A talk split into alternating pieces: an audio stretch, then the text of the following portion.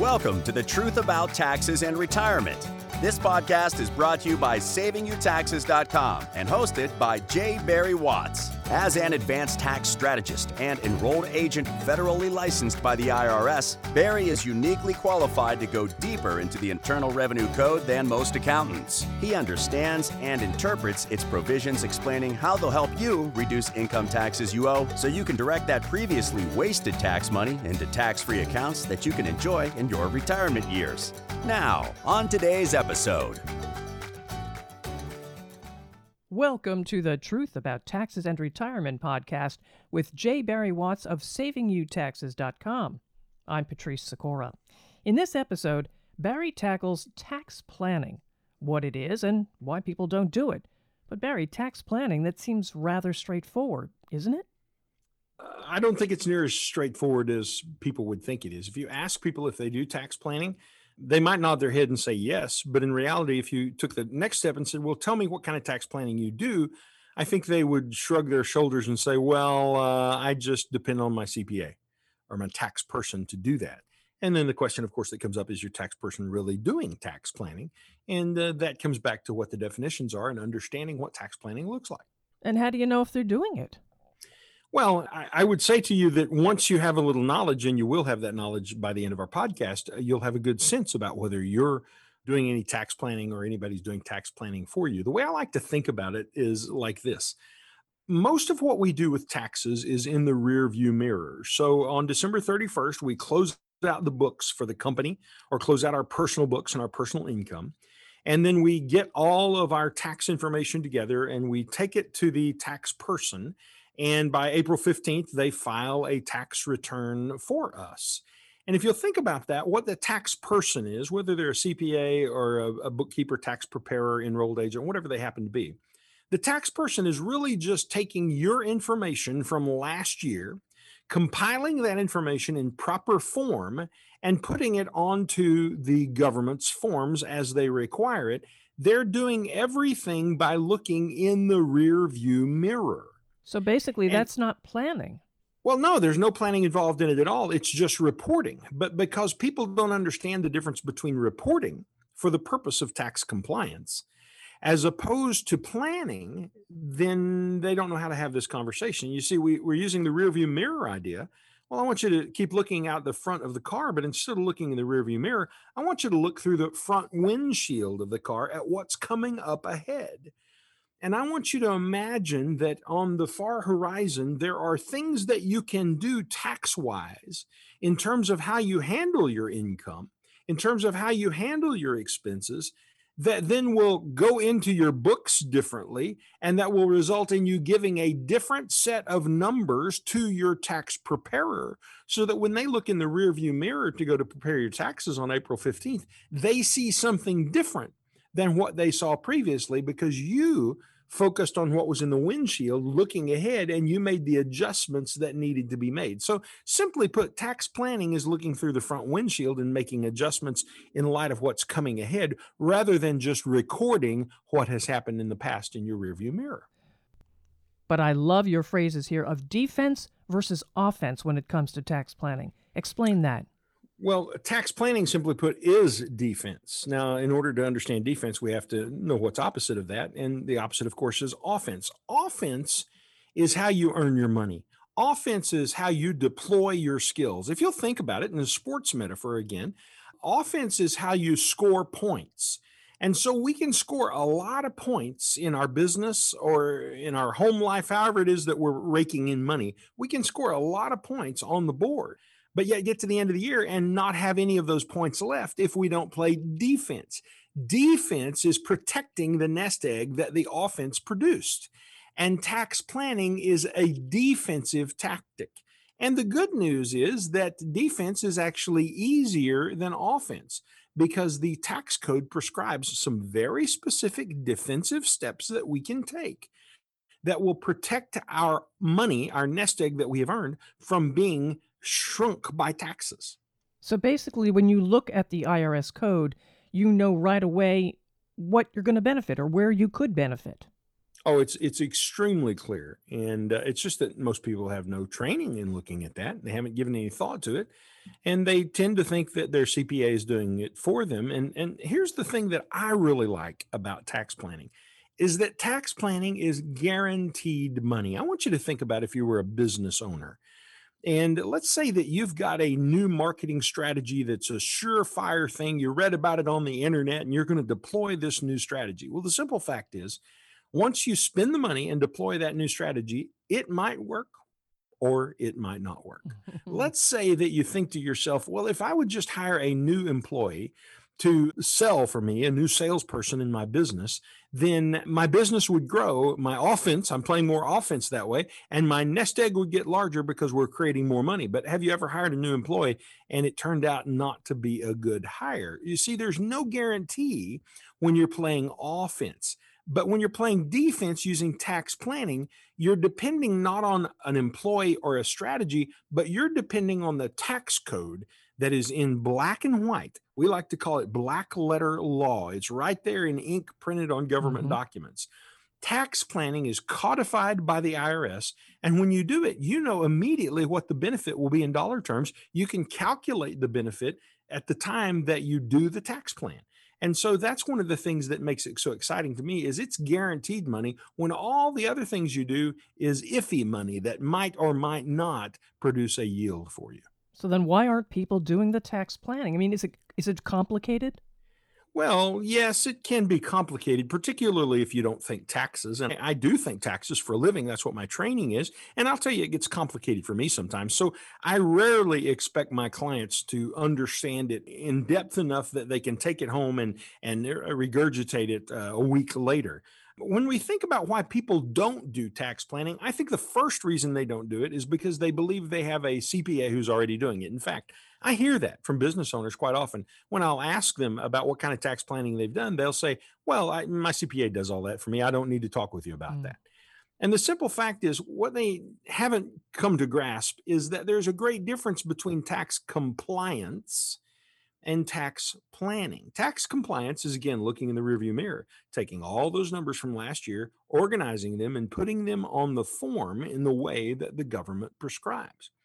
Tax planning is sitting down at least annually with whoever your tax consultant and strategist is in a no pressure kind of environment and, and, when i say no pressure i'm talking about there's no pending return there's no no tax return you're trying to complete if you try to talk to your tax preparer on march the 15th about tax planning he doesn't want to talk about that because he's got uh, 500 returns to be completed between then and April 15th, mm. and you're really just taking up his time. The worst time to try to talk with your tax person is when they're preparing taxes on April 15th. You want to have this conversation in June or July or November, whenever it happens to be, when there's no pressure from a pending return, so that you can talk about strategies and about what is possible in a much more relaxed environment. Now, the question I would ask regarding your CPA or whoever prepares your taxes is this When is the last time your CPA brought you a tax savings idea that would save you $3,000 or more? And generally, when I answer that question, or I ask that question rather, people will answer with kind of a blank look and they'll say, Well, yeah, that hasn't happened lately.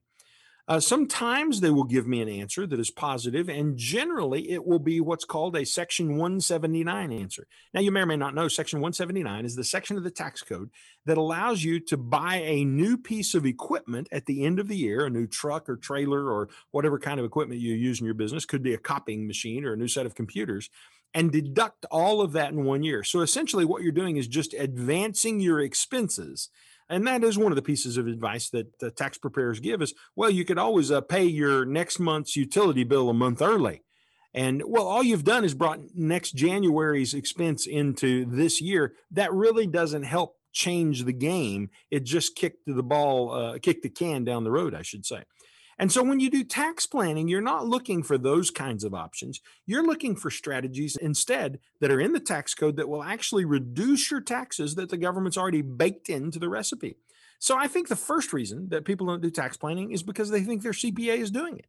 Then making this jump to defense, is it a mindset change? It's a topic that hasn't even been discussed. I mean, when did you ever talk with your tax person about something like this? Yeah. Generally, you didn't even have a tax person until you had already done the work, you've already made the money, and in the first year your business is set up and going. Hardly anyone meets with a tax person to get their business started. After a year, then they take their box of receipts or whatever it happens to be, and they start looking for someone to prepare their tax return. And that may or may not be a really skilled person. We don't do tax return preparation in our practice, we only do tax consulting and strategy work. But they'll go to that person and just kind of dump all the information on them and ask them to prepare a return. So that's the wrong time to be doing planning. And the result is that it's complicated and the things that you might have needed to do early on to set your business up for maximum tax efficiency well the horse is already out of the barn. It's too late for that. And so you're trying to fix things in arrears. In fact you're looking in the rearview mirror instead of out the front windshield. Well people are always afraid of being audited so they take their stuff to a tax preparer or a cpa or whatever is it fair to be afraid of being audited well eh, you know people are afraid of whatever people are afraid of but let me just ask you some questions about audit. And that is mm-hmm. the number one concern. In fact, I, sometimes CPAs undo the good work I've done by just basically whispering in their client's ear, well, I don't know, that could be a red flag. Let's talk about red flags for a moment. Is it a red flag when you follow the law? If you're driving down the road and you have a red light, the light goes from green to yellow to red, and you stop at it, is that a red flag for a police officer? Oh, we better stop that person because they stopped at a red light. No, the red flag is when you run through a red light. And so when we are doing tax planning, what we're doing is we're following the letter of the law. And when you follow the letter of the law and do exactly what the Internal Revenue Code says, then my question to you would be Do you think there's any concern of an audit when you have followed the law? And we would never, ever recommend that a person fail to follow the law, that they do something that was illegal. You know, eh, the difference between uh, tax evasion and tax planning is about 20 years.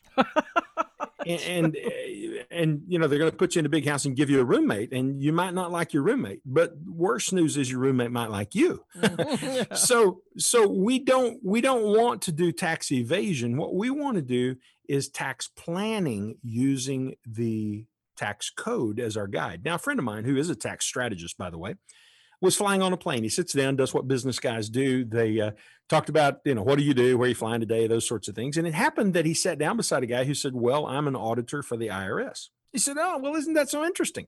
Because I'm actually a tax strategist. So he said, Let me ask you a few questions if you don't mind. And he began to explain one of the tax strategies that uh, we often wind up using for clients. And the IRS guy said, Never heard of a strategy like that. And so my friend asked him, Well, so let's say you're auditing someone and you find this strategy being implemented. What are you going to do? And the IRS guy said, Well, I'm going to go back to the office and I'm going to ask everybody else in the office if they've ever heard of it. And if they say, no, they've never heard of it and nobody really is familiar with it, he said, we're probably going to let it pass. The only way he hmm. was going to attack it is if somebody in the office raised up their hand and said, oh, wait, that's illegal. And here's the section of code where it says that it's illegal. So, in fact, the guy whose business it is to audit taxpayers said to my friend, if you're using a tax strategy that I've never heard of and that nobody in my office has ever heard of, we're probably going to let you continue to do that. Whether they do let you continue or whether they audit you, it doesn't matter because we're following the letter of the law right. and we're not going to be in violation if we follow the letter of the law. So I don't think there's a concern to be audited. But if you do get audited, let's just talk about what the percentages are uh, uh of actually having an audit happen. Mm-hmm. Well, the Wall Street Journal uh, had an article recently that said of all returns 0.59%, that's about half of 1% of returns get audited. So that means there's a 99.5% chance that you won't be audited. Now, if you're you're making better money than average, let's say you're making between a million and five million dollars, your chance of a return being audited jumped to 2.2%. That's already a 98% chance that you won't be audited in that case. So my thoughts about this are the odds of being audited are very low, but it's fine. Go ahead and audit us because we are only doing things that are embedded in the tax code. And here's an interesting little factoid for you. When they mm-hmm. do an audit, 20% of audits result in no change, 15% of IRS audits actually result in a refund. Wouldn't that be cool if the IRS came and made you cough up all your records so they could write you a check? Nice. And only about 25% of IRS audits actually result in any additional uh, tax being paid. So I'll wrap up this audit uh, thought this way. My office uh, used to be located on the same floor of an office building as the Internal Revenue Service office. So I ran into the IRS guys all the time uh, down in the men's room. And one day I'm standing there in the men's room doing what men do, and there's an IRS guy standing at the urinal next to me. And I was asking him some questions about what our risks were and how it really worked. And he said to me, he said, Barry, he said, here's the deal. He said, if you think that you have a legitimate tax strategy or a little legitimate deduction, he said, you go ahead and take it and you wait on us to prove you wrong. How long do they have to do that? Well, generally 3 years is kind of the thought. Now, the way the way uh, audits work is if they find that you have done something criminal, they can go back further than the three years. Oh. But generally, the statute of limitations on things like that is three years. So, again, it doesn't matter to us how long the statute of limitations is. They can go back 10 years if they want to, uh, because we're using strategies that are embedded in the tax code. And there's 77,000 pages to that tax code. So there's a lot of things in there that nobody has read and that nobody knows about. And that's why it's our job to go find the things in the tax code that other people don't know about and take those things and put them to use for our clients. And just to rehash here, if the IRS has not heard of your tax proposal here, as long as they don't think it's illegal, you're fine. You just keep going. Absolutely. Wow. And if if they ask, what's you explain. why did you do this? You explain. We just take them to the section of the tax code and say because it says right here in the Internal Revenue Code that you can do this. Have you read all 77,000 pages of that code? no, no, I haven't, and no one else on the planet has either. So who so, knows these and things? And nobody then? at the IRS has read it either. Who knows these things? Well, I know a thing here, you know a thing there, they know a thing there, he knows a thing there. And there are certain bodies of material that everyone knows and knows how it works, but there are all kinds of exceptions that people don't know about. For example, let me let me help you understand how we look at the tax code. The tax code is a series of red lights and green lights. Now, the red lights, your CPA, by the way, and tax preparer is very familiar with the red lights. They teach the red lights in CPA school. The red lights are the places in the tax code that say you must pay tax. So when a tax preparer is working on your books from last year, looking in the rearview mirror, what he or she is looking for are the places in your finances from last year where you run up against a red light and you must pay a tax. Mm-hmm. We're tax strategists, not preparers. What we do when we go to the tax code is we look for the green lights that are in the tax code, and they're there in black ink on white paper. And the green lights say you must pay taxes. That's the red light. And the green light says, unless this or except for that. Oh. So, our job as tax strategists is to find the green lights and apply the green lights against the red lights to reduce the taxes that our clients have previously had to pay.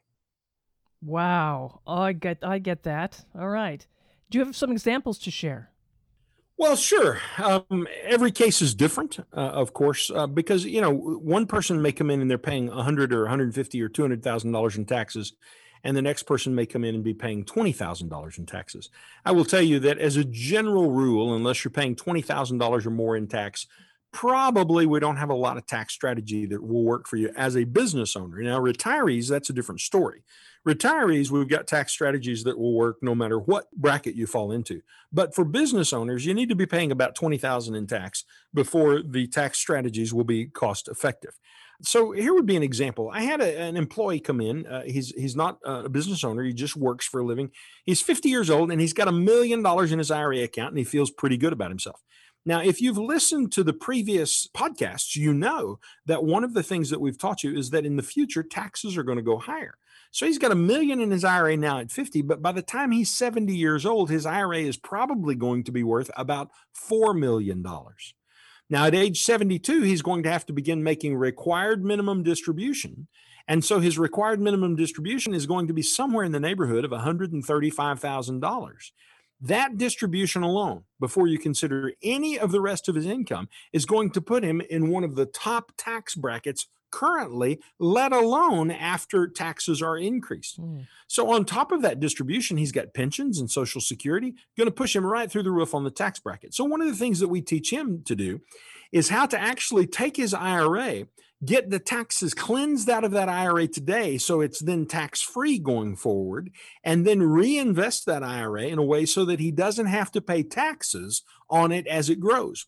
So, you're talking so a Roth here. You're talking. Beg your pardon? You're talking a Roth IRA here. Well, a Roth could be one of the strategies. Yes, that's correct. But there are other strategies that will do this too, allow you to grow it tax free. And, and so if you think about it, if he grew that money to $4 million and there's no tax due on it, well, what that means is when he retires, he may only have Social Security or he may have a little pension to go with his Social Security, but his Social Security is not enough that it's going to drive him into a very high tax bracket. In fact, it'll keep him in the lowest tax bracket in some cases, some cases, we have clients who actually are in the zero tax bracket in retirement. Nice. Because they did planning ahead. So that's an example of a, a working person, an employee, a W 2 kind of person doing some tax planning. But then there are things that business owners can do as well. And tell me, what can they do? Well, Internal Revenue Code uh, Section 280A, subsection G. How are we doing so far? You having fun? Oh my God, having lots of fun. that happens to be a section of the code that allows you to rent your home for 14 days every year and not have to pay any income tax on the rental money that you received from your home. So I know a person who owns a company who uses his home for company meetings. And several times a year, he will have his executive team in, gather them around the table at his home. They will meet for several hours of the day, and then they might go out back and use the tennis courts or the pool or the riding arena or something of that nature. And so he's able to each day write off uh, a substantial amount of money that his business writes it as an expense to him because they rented this place to have this meeting and it just happened to be his home. And you're allowed in the Internal Revenue Code, Section 280, 14 days without having to pay tax on that particular money. So that's a hmm. strategy that uh, a business owner could use. Um, another strategy, and we've got business owners who use all these strategies, by the way. Another strategy that business owners use is called an enterprise risk management plan. And that's where you're allowed to set back money for low probability, high risk expenses. I, I, should say low low probability, high expense risks is the way I meant to say that. Such as so, uh, such as a hurricane or something like that. Well, a hurricane could certainly be one of them. Okay. Or what about a sexual harassment suit, which you've never anticipated coming your way? What if somehow there's some sort of intrusion on your technology and suddenly you have a risk because your customer list got out and it offended someone and now you owe your customer some extra money because of uh, that mm. kind of problem? Things that probably aren't going to happen. They're not very likely to happen, but when they do happen, there's a lot of expense associated with them. So here's what that person can do in establishing an enterprise risk management plan. They can move, let's say, $180,000 from one pocket over to another pocket, all in the same pair of pants, but designate that money for their enterprise risk management plan. And when they do that, they get to deduct that money. Now, the money is still sitting over there in an account in their name, and they can reclaim that money at some point in the future at favorable tax rates. But effectively, what we did for that year is we reduced their taxable income by $180,000 if it was a $180,000 transfer. So, an enterprise risk management plan is a strategy that some business owners use. And I will tell you, all of the Fortune 500, all of the S&P 500, the big corporations use these strategies all day long and twice on Sunday. But the strategies are also available to mom and pop businesses uh, in your town or in mine. And so that's an important strategy that people can use. Does that amount of money you set aside have to stay set aside for any minimum amount of time? It does stay set aside for a couple of years. You have some restricted access to that money, but it's still in your name. So in the future, that money will come flowing back to you and it can come back to you at very advantageous tax rates down in the single digits, depending on how you set up your plan. All right. Now, you had something here about an employer benefit plan too, rather than an employee.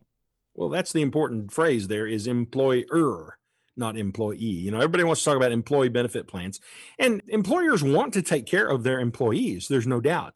But employers are in business first and foremost for themselves to try to benefit themselves and enhance their own life. And we get so busy doing employee benefit plans that we kind of tend to overlook the employer. So we happen to have a, a client that we work with who established a deductible pension plan for the owner. Now, in this particular case, they were able to put $238,000 in one year into their deductible pension plan for the owner. And 92% of that money went to the owner's account. They did have to give 8% of it to their employees. But if you could put a dollar away in savings, knowing that eight cents had to go to the employees, but you kept 92% of it, 92 cents in your name, is that not something you would do? My hand is not, up. Yep, yep, yep. Yeah, give your employee eight percent or eight cents in order for you to get ninety-two cents. Yeah, I think that's some of the best money that you might ever spend. And so, in that particular case, uh, you just that plan, by the way, has been around for over fifty years. I don't even know when the tax code first allowed those to be started, but they've kind of grown out of fashion and people don't do them very much anymore. But they are beautiful because they allow you to save so much more money than the typical business owner saves. And and by the way, if you have no employees, you happen to be a, a solo operator, you could set up a plan like that, and then 100% of what you put into it would be uh, yours, and none of it would go to the employees because the employees don't exist. And business owners don't know this? No, now, generally, they're not aware of that. Business owners are busy running their business. They're busy dealing with human resources and COVID 19 and uh, the taxes they're going to have to pay at the end of the year and the regulations that are coming down from government. Business owners don't know about plans like this. Most stockbrokers and financial advisors don't know about these plans. I would tell you over half of CPAs don't even know that these plans exist because this is the stuff that's kind of off the off the beaten track. You know, it's uh, it's kind of over in the weeds a little bit, and the light isn't shining on it real brightly, and nobody reads those seventy-seven thousand pages of the tax code. And so you've just got to find these gems, and when you find them, you have to go to your business owners and say, "Hey, look here, what we can do." And business owners first don't believe it, and then when you show it to them in the tax code, they say, mm, "Maybe I ought to do it." Uh, I did have an experience though where I brought this to one business owner's attention, and he took it to his CPA and he asked the question and said, "What about doing this?" And CPA said, "Well, oh, I think that could be a red flag." I had another business owner who took the same information to her CPA and said, Can you do this? And the CPA said, Well, yes, you can do that. And she said, Well, then why didn't you tell me about it? And he said, Well, I didn't think you'd be interested. Oh, my goodness gracious. Exactly. What do you mean you didn't think I'd be interested? The, really? the answer is you you're being lazy. You didn't tell me what was possible. And and by the way, that one transaction for a business owner who's in a high tax bracket that could save over a hundred and fifty thousand dollars in taxes, all right there in black ink in the tax code. And it's I, I can't say it's audit proof, but I can say when you get audited on it, it will pass because it's been audited a bazillion times and it's perfectly legitimate. So you don't have to worry about that. So, uh, back to your question you asked way early about audits. Are audits really a concern? If you're following the law, audits are no concern at all. Barry, the benefits of tax planning are now laid in front of me. I love it. Thank you, J. Barry Watts of SavingYouTaxes.com. To subscribe to the Truth About Taxes and Retirement podcast, just tap the subscribe button on this page, and of course, also share all this information with the share button. I'm Patrice Sikora, and let's talk again later.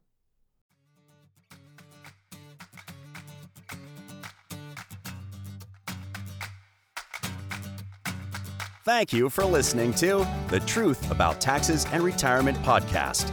Click the subscribe button below to be notified when new episodes become available. The information covered and posted represents the views and opinions of the guests and does not necessarily represent the views or opinions of SavingYouTaxes.com. The content has been made available for informational and educational purposes only and is not intended to be a substitute for professional tax and investment advice. Always seek the advice of your own qualified advisor with any questions you may have regarding taxes and investing.